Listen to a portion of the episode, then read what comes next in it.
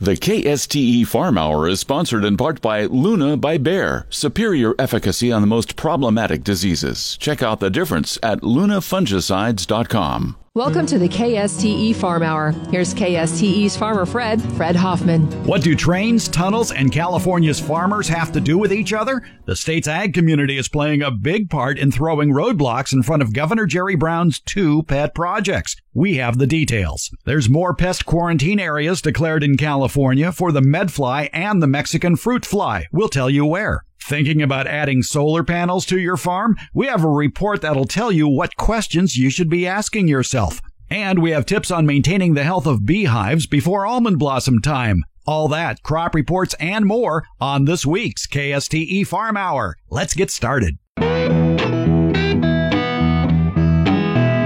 It wasn't a good week for Governor Jerry Brown's two pet projects here in California, and farmers are involved in both. The estimated cost for the 119 mile first phase of California's bullet train from Fresno to Madera climbed by 35% last week, now totaling $10.6 billion, and that's just for that first segment. Now the entire cost of the project is roughly $67 billion. It was projected to cost $40 billion in 2008 when voters originally approved the bond financing. Some of the fresh costs stem from trouble acquiring the rights of way for the track in the Central Valley. The authority entered into construction contracts before fully securing the rights of way in all areas from farmers, residents, and businesses, a decision officials said they would not make again and the state may be scaling back its Delta Tunnels project. The Sacramento Bee reports California officials have officially notified potential construction contractors that they're considering limiting the project to one tunnel. Governor Brown's administration has been floating the idea of a downsized tunnel proposal since October, when funding problems became increasingly evident. Major farm irrigator Westlands Water District refused to help pay for the $17 billion project, and the Santa Clara Valley Water District said it would only consider participating in a one tunnel plan. Sacramento Bee reports that the Department of Water Resources may be getting closer to making a definitive decision to convert the California Water Fix project, also known as the Delta Tunnels project, to a one tunnel project. Roger Patterson is the Metropolitan Water District of Southern California's deputy general manager. He told the Bee that decisions are going to be made at the end of the month or the first part of February on how they're going to have to move forward with the project. Many environmentalists, Delta farmers, and others say the Delta tunnels would bring even more harm to the Delta, and they aren't mollified with a one tunnel approach. And another obstacle has been placed in front of the Delta Tunnels project. According to Restore the Delta, San Joaquin County, Sacramento County, the city of Stockton, the city of Antioch, and local agencies of the North Delta jointly prepared and filed a motion asking the state board to stay the water fix hearing for at least 90 days. The stay request is based on recent revelations of unlawful communications between members of the state board's water fix hearing team on the one hand and DWR personnel promoting the twin tunnels in the water fix hearing. From tax reform to the Waters of the U.S. rule, officials in Washington, D.C. gave farmers and ranchers plenty to cheer about last year. American Farm Bureau Federation President Zippy Duvall this month told Farm Bureau members at the organization's annual convention that tax reform topped the list. It's thanks to your engagement that Congress passed tax reform last year, giving farmers a new 20% deduction on their business income, doubling the estate tax exemption, and preserving tax credits that farmers depend on, and lowering our individual tax rate. Duvall says the Waters of the U.S. rule was one of the biggest challenges farmers faced in recent years. The rule would have allowed the federal government to dictate how farmers use their land. Thanks to your engagement and thanks to EPA Administrator Scott Pruitt, the old rule is being reconsidered.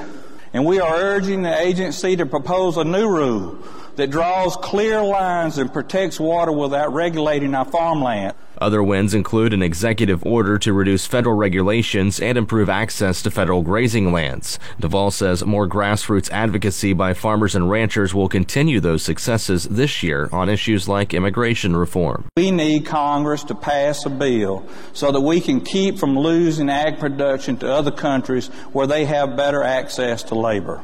We can have an impact if we engage.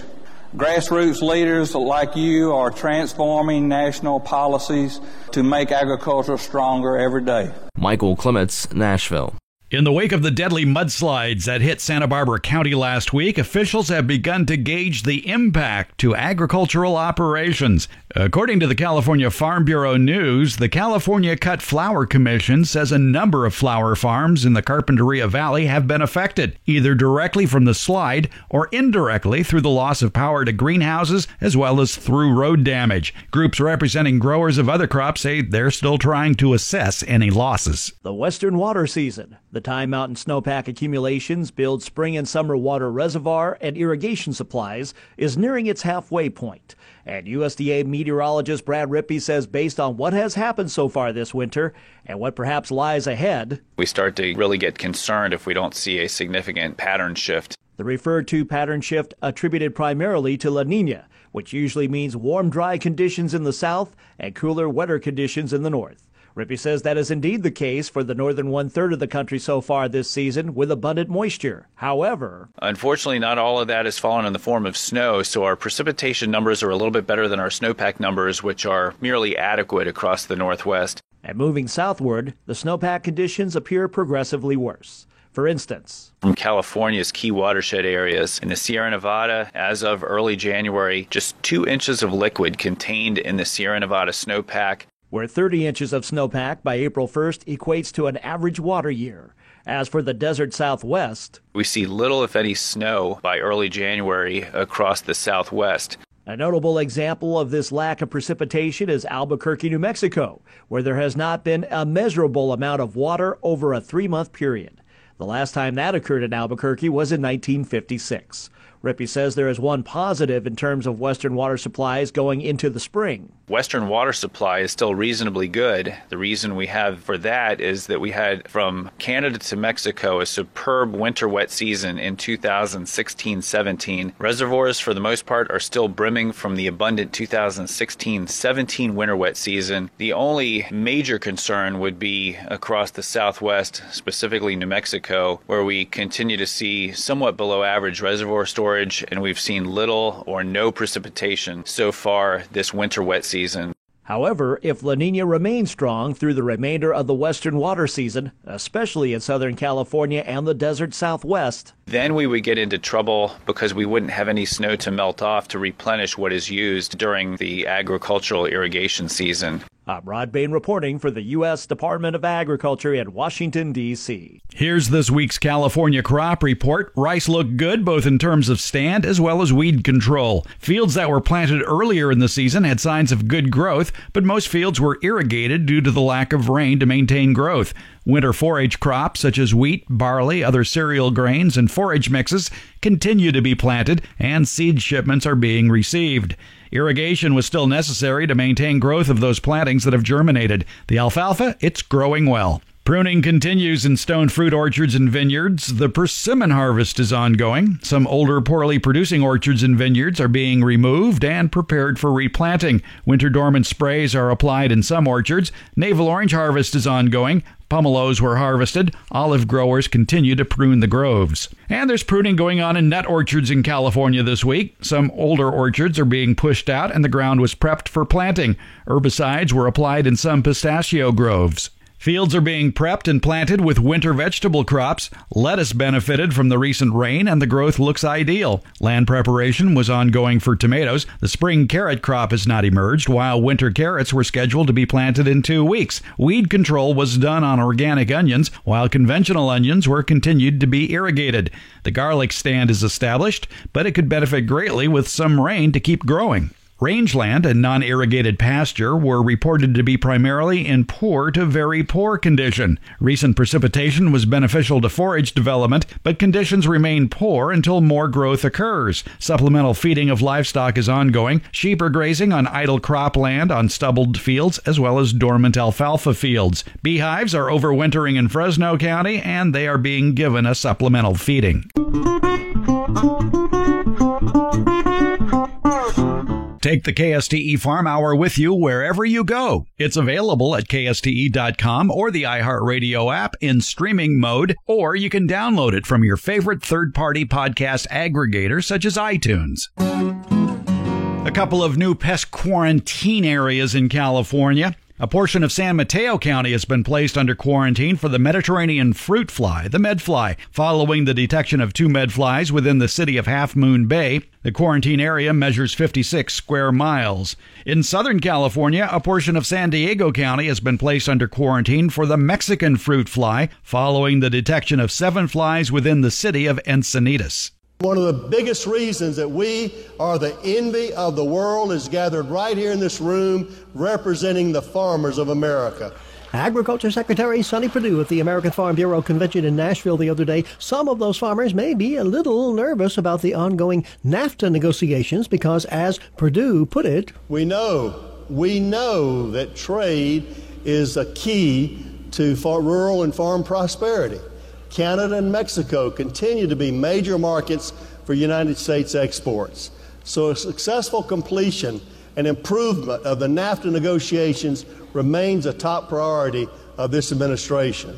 But to get a deal, we need all sides to seriously roll up their sleeves and get to work. Said the U.S. has put out some proposals to modernize NAFTA and address some long-standing issues. And critically for agriculture, to address key sectors left out of that original agreement, specifically dairy and poultry tariffs in Canada.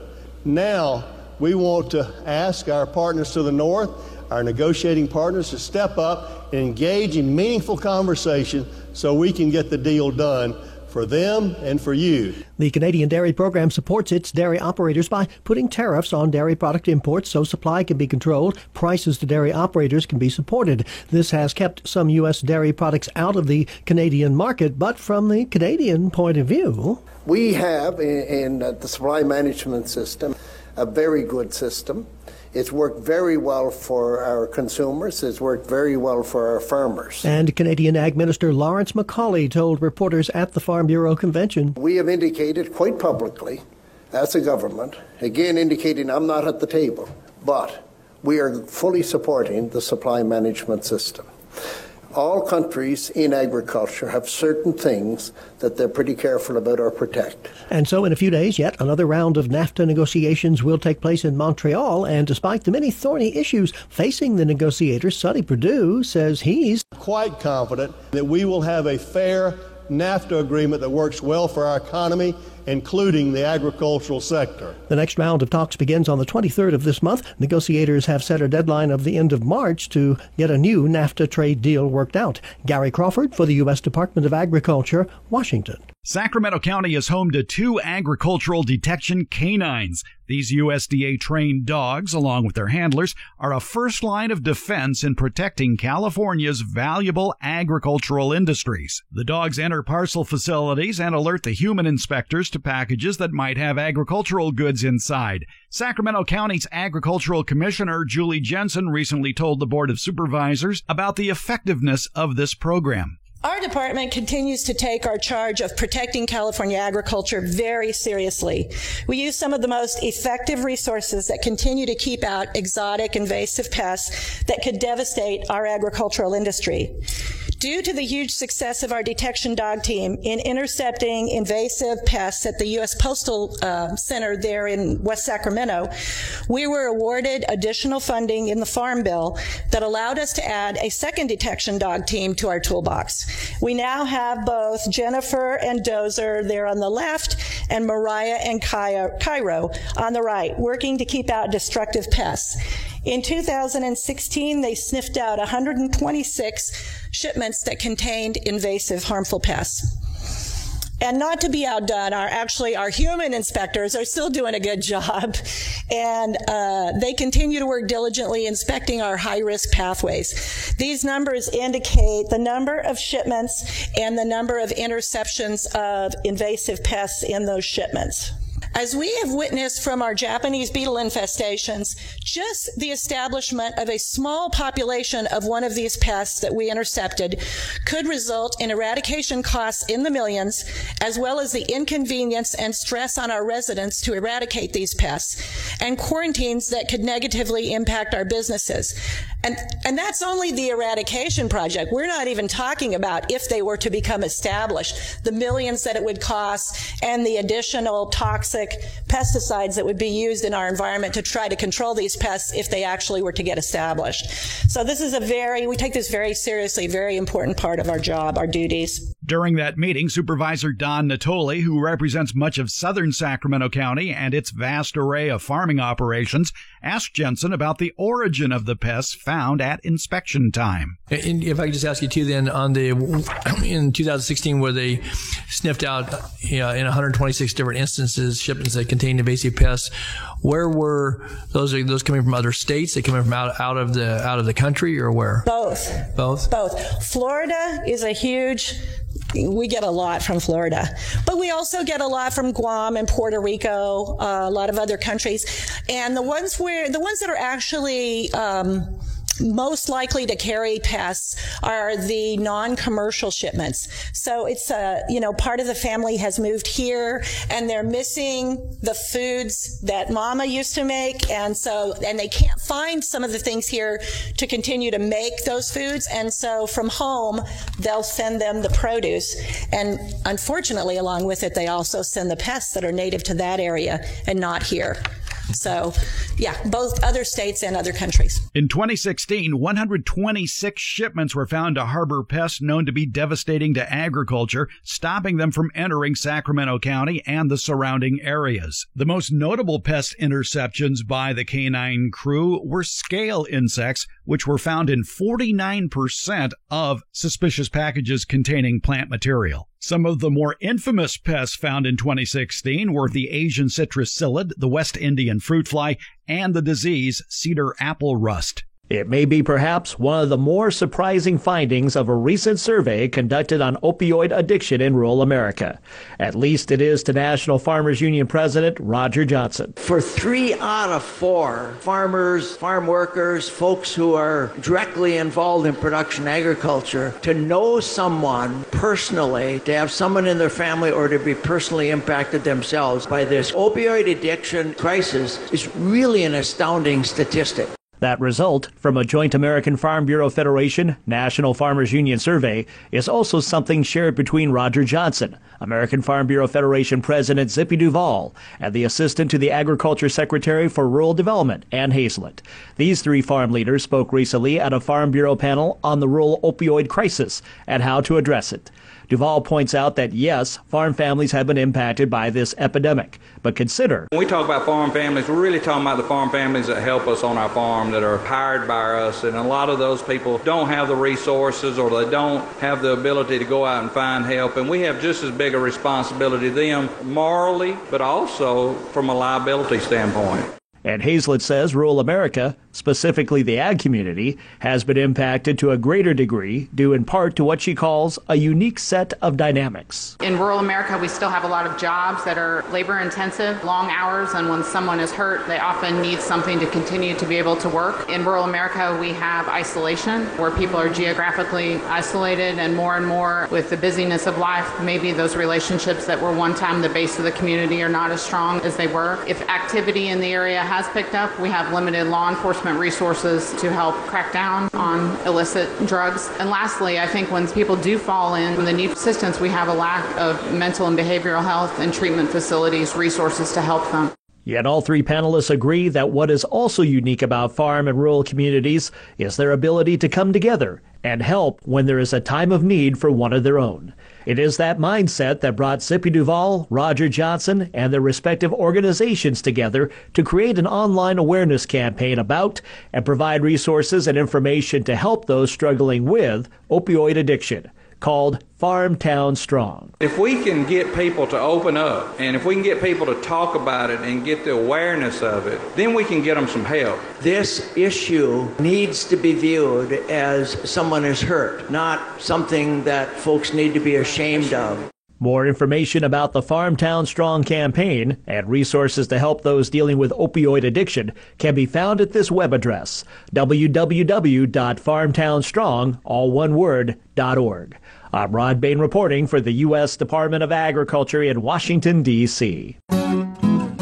Here's your weekly weed report, and there is trouble for owls in the northern part of California. 70% of northern spotted owls and 40% of barred owls have tested positive for poison, rat poison.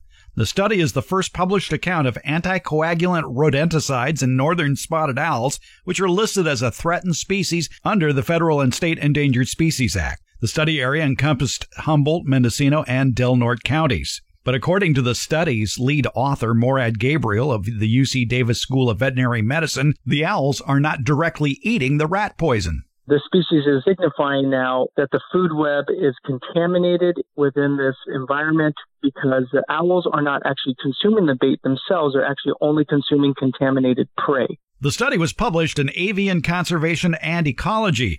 It showed that seven of the 10 northern spotted owls collected tested positive for rat poison, while 40% of 84 barred owls collected also tested positive for the poison. One of the big problems, according to Mourad, is the lack of enforcement. If we have only a handful of law enforcement officials or biologists inspecting these sites, it raises some concern. Mourad notes that an estimated 4,500 to 15,000 private cultivation sites are in Humboldt County alone, yet the county has seen legal permits for only a small fraction of them. That means that there are thousands of unpermitted private grow sites with no management oversight. Bison right now is on fire in the U.S. We are a growth business. That was Dave Carter, the executive director of the National Bison Association. It's no surprise that he is bullish on the American public's taste for bison. They have discovered that not only is it a lean, nutritious red meat, not only is it sustainably raised and it's illegal to use growth hormones in bison, and I always say what could be more sustainable in a food system than the animal that's been part of this environment for the last 5,000 years, but they're also discovering it's a delicious meat. Just how delicious? As they've taken that first bite and uh, discovered the taste, they're coming back looking for more, which has us scrambling right now because the demand has outstripped our supply. Our marketers right now are reporting that they're not able to meet their current demand, let alone introduce new customers to the product. Which he says is why his organization is working to get more people into the bison business. That's why we've been working very closely with folks at USDA. We were just back visiting with the folks at the Farm Service Agency, for example, offering to give them some success stories of producers that have used the beginning farmer or the youth loans to get started in the bison business and to provide them with the resources to be able to reach out and help us bring more producers into the business. His group has been focusing on encouraging smaller scale bison producers. And then we're in the midst right now of administering a multi year farmers market promotion program grant for our smaller producers to be able to help them to expand their farmers market business, but also to offer the opportunities for agritourism. And there are efforts to expand demand for American bison meat overseas, too. The Foreign Ag Service has been doing a tremendous job for us to try and open up some markets that have been closed to bison so that we can continue to, to grow the demand side. Americans eat so little bison compared to beef that the National Agricultural Statistics Service does not keep track of overall bison consumption in the country. We did the math, and as near as we can tell, the per capita consumption is 0.08 pounds per person per year. So, you know, we like to say if we uh, tripled the size of the bison business, everybody could have a quarter pounder once a year. He is emphatic that bison and beef are not the same things. I always say that beef does the best job in the world of being beef, so why would we want to be another version of beef? We're bison. We're a different product. We're kind of in a different marketplace. In other words, so we will always be a niche product. We never see ourselves being a mainstream commodity. This is Stephanie Ho for the U.S. Department of Agriculture in Washington, D.C.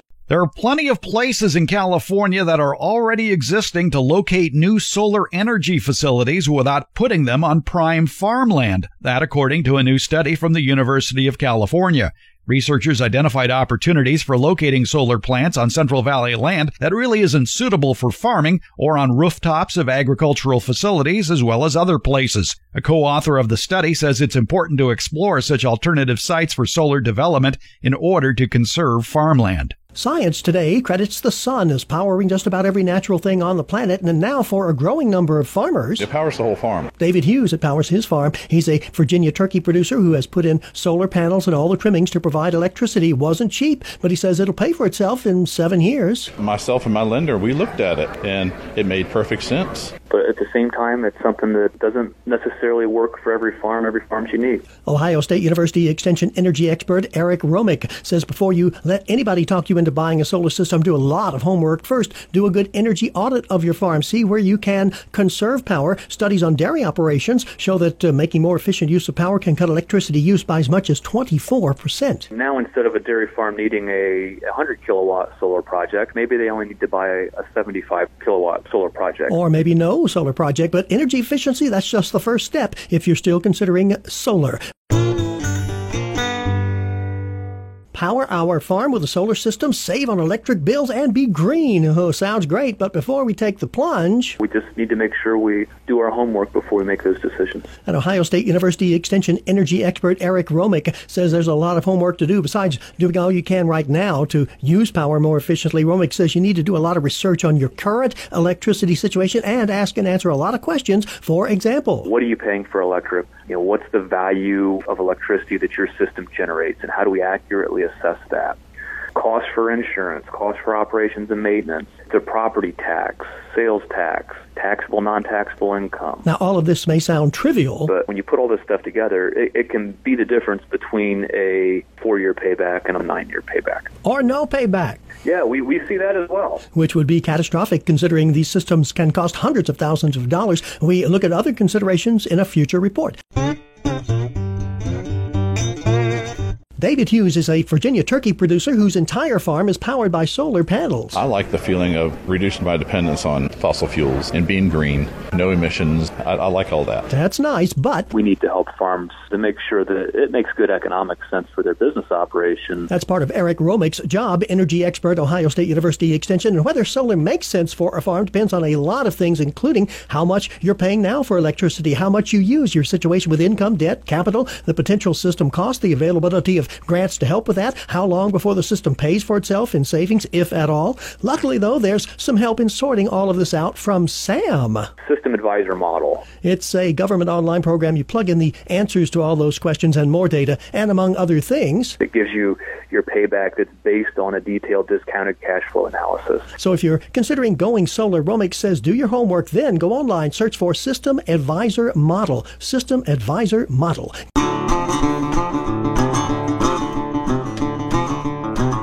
In the last couple of years? There has been a, a, lot of interest in solar energy to power farms. And it's growing. Ohio State University Extension energy expert Eric Romich. A lot of that new interest in solar electricity has been generated, get it, by a shocking, don't get it, drop over the last few years in the average cost for a farmer to put in solar panels and all the associated gear. In 2010, the installed cost per DC watt was $5.36 that number dropped in 2017 to $1.85 per DC watt. A drop of over 65%, but even at these prices. I mean, that's $186,000 for a 100 kilowatt system right? So, yes, significant investments that, that are being made. Romich says if you are considering an investment in solar for the farm, investigate, analyze every aspect of that potential investment with an eye toward whether it'll ever pay for itself, and if so, when. If it doesn't cost out, then Romich says maybe you should short circuit the idea. Concentrate on investing in things that will give you more efficient use of electricity on your farm. Are you a farmer toying with the idea of generating your own farm's electricity using solar systems? If so, make sure that it makes good economic sense. Ohio State University Extension expert Eric Romich says although solar installation costs have dropped 65% in the last seven years, it's still a big investment that may not cost out for some farmers. Trying to figure all that out can be complex, and that's why he's going to be part of a six part webinar series being hosted by Michigan State University. And we're going to do one session each Thursday starting on January 18th. Each session dealing with a different aspect of figuring out if solar's right for you. Sessions include estimating system production, estimating the system cost, forecasting the value of your electricity, understanding incentives, considerations for conducting a financial analysis, and how to use a special online tool to help with all that. For more about cost and so on, go online, search Ag Solar Webinar MSU. Ag Solar Webinar MSU. Gary Crawford for the U.S. Department of Agriculture, Washington. Did you know the Sacramento Valley is responsible for approximately one half of the nation's honeybee industry? How can farmers help ensure the success of that beehive and all those bees that may be sitting on their property for a while? what about beekeepers? What can they do to strengthen their colonies? We're talking with a bee expert, Joe Connell. He served in Butte County for 34 years. His specialty is almonds, olives, citrus, ornamental landscape plants. His work with uh, almond growers included research on pest and disease management, pruning, frost protection, irrigation, new rootstocks and varieties, and of course, timely harvest. And Joe, I, I, guess it makes a lot of sense for farmers and beekeepers to uh, pay attention to their hives because uh, that's where the money is. Uh, you're paying good money for all those bees to do a critical job. Yeah, that's exactly right. You know, the the uh, almond farmers and uh, beekeepers are very much dependent on each other. The the almond farmer needs the beekeeper to bring hives into his orchard for cross pollination of the crop and to set a good almond crop, and the and the beekeeper uh, really needs the almond farmer as well because that's the earliest uh, some of the earliest bloom and pollen available, which helps the beehives begin to build up early in the spring. And uh, they normally leave an almond orchard stronger than they were when they came to the almond orchard. So uh, it's a really good thing for the honeybee industry uh, as well. And of course, they also receive uh, income uh, for the pollination service that they provide to the almond grower. So uh, it's really a, a, synergistic relationship between the two, uh, and, and both benefit when they do things well. Farmers are really good at kicking tires of tractors when they go shopping. When they go shopping for bees, uh, what's a good colony? Well, as far as colonies are concerned, um, for pollination purposes, we like to see um, a beehive that has somewhere between six and twelve frames of of uh, of bees uh, per colony. Uh, normally in a bee box, there's nine frames, and uh, you'd like to have at least six to twelve of the, uh, six to twelve in the total colony covered with bees. Uh, about an eight frame colony is probably ideal. Uh, we know that um, that a smaller colony has to keep the brood nest warm, and if we have um, adverse weather, they they tend to keep the bees in the box to try to keep the brood nest uh, warm enough if it's cold outside and they can't can't fly if it's if it's marginal conditions. If you have a stronger colony, it allows the honeybees to fly under a little bit more adverse conditions because they have enough bees to keep the brood nest warm. At the same time, send foragers out into the field to cross pollinate the almond crop. So that's why we like to have a little bit stronger colony uh, to to uh, take care of the hive as well as take care of the almonds. And those larger frame colonies, they certainly do a, a, much better job of pollination. Wasn't there a 1970 study about colony size and pollen collection? And the eight frame colony did three times as much pollination work as a four frame colony? Yeah, that's exactly right. Uh, when they when they compared colony strength back in that study, uh, they found that uh, that eight frames of bees in a in a bee box collected three times as much pollen as a four frame colony. So uh, really you want to be in that in that six, eight, uh, ten frame range. And we know that if you have more than 12 frames of bees, and of course that's that would have to be a a, a double decker hive, you know, with a, a box above the other one to fit 12 frames in there.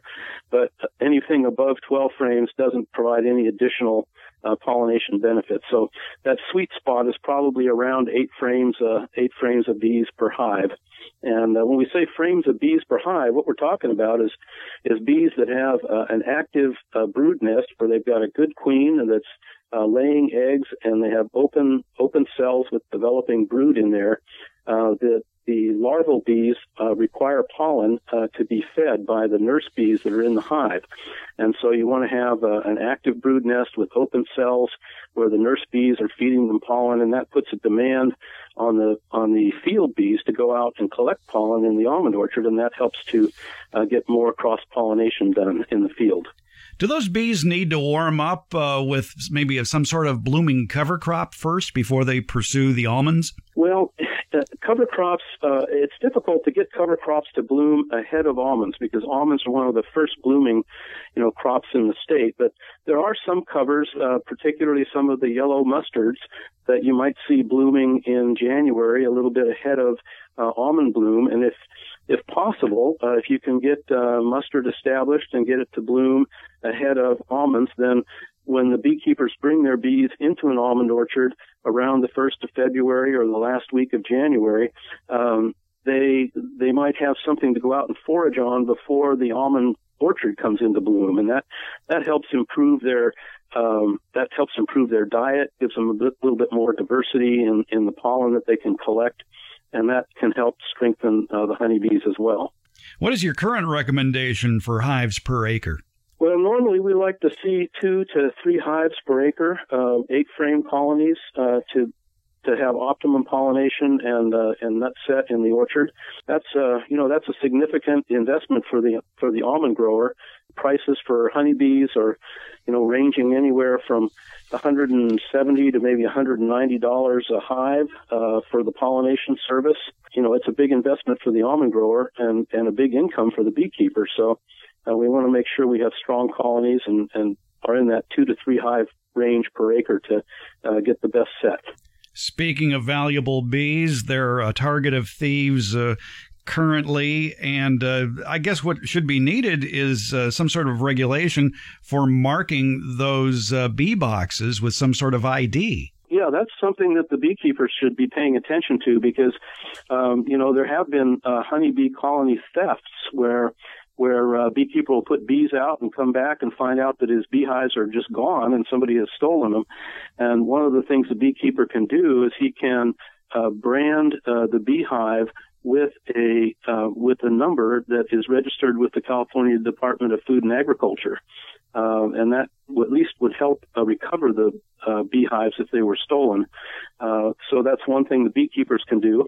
Uh, the other thing is that, um, in, at least in the North State, in the northern Sacramento Valley, where we have a uh, this a bee breeding industry that has uh, produces strong colonies and produces nuke uh, colonies for shipping to other parts of the United States. We have a tri-county bee notification service for the counties of Butte, Glenn, and Tehama, where uh, the the beekeeper can be uh, uh registered with the local county ag commissioner's office, uh, and then uh, to be contacted if there are any any pesticide applications going on in any fields or orchards uh, nearby where the bees are located. If the beekeeper informs the ag commissioner, so that's a, another good way where the beekeepers can um, help to make sure that their honeybee colonies are, are protected. What about pest problems uh, with bees? What are some strategies for beekeepers and maybe farmers tending to bees uh, to avoid perhaps mites or fungal diseases? Yeah, the you know the honeybees have been under a lot of pressure with uh, with various diseases and um, and parasitic mites, and that uh, tends to weaken the bees, uh, can weaken the colony, and and if uh, they're not controlled, the beehive colony can die out over the winter uh, because of the stress created by by some of those uh, uh, parasites and diseases. So the beekeepers really have to pay attention to that. They got to monitor their hives, uh, look at uh, what's happening in the honeybee colony, and then make sure they uh, treat to control the Varroa parasitic mite, which is probably the worst uh, pest that they face. That's a parasitic mite that gets on the back of the bee and sucks the bee's blood, and of course that weakens the honeybee and it causes, you know, premature death and, and weakness. They also transmit a virus, which is a, a serious thing. There's a deformed wing virus that can be transmitted by Varroa mites, and uh, and that that can uh, weaken the colony further. So you know, got to make sure that you're controlling the mites in your beehives. That's something the beekeepers got to do. And of course, then there are some other fungus diseases, uh, nosema, which is a gut fungus that uh, can also uh, make the bees sick, kind of like a dysentery for us. We have heard in the news over the years about colony collapse disorder of bees. Uh, fingers have been pointed in all sorts of directions as to the cause. Uh, last I heard, there was no known single cause. What's the latest research you know about colony collapse disorder? Yeah, that's no, that's exactly right, um, uh, Fred. The colony collapse dis- disorder that has been in the media a lot uh, is something that that doesn't have a single cause. There's been a tremendous amount of research looking at why beehives uh, do collapse and, and why the bees just kind of disappear from the colony, which is what characterizes that colony collapse. Um, and essentially, they they feel that uh, that there are many factors involved in, in the colony collapse, and one of them would be nutritional stress where there's not enough um, diversity in the pollen available to the honeybees uh, as they go through the season. Uh, others, of course, would be pesticide stress if they run into um, pesticide uh, applications in the field that might either uh, weaken the uh, weaken the bees, or they might bring back pollen uh, that has some contamination that gets fed to the larval honeybees, and then that weakens the colony and can cause uh, death of, of some of the larvae before they even develop into an adult bee. So there's some things like that that are a problem. Um, and certainly, um, you know, weather that keeps them inside uh, and not able to go out and forage can stress the colony. So there's a lot of things that um, that are being looked at, the deformed wing virus, and there's some other viruses that attack honeybees. So as they looked into it, they found that there were many, many factors that seemed to contribute to overall stress in a beehive and that tended to uh, cause the hive to get weaker and maybe die off over the winter. And the future of bees, does it look good? Yeah, I think uh, I think the future for honeybees uh, looks very good. We have some excellent beekeepers uh, in in Northern California that are part of this bee breeding industry.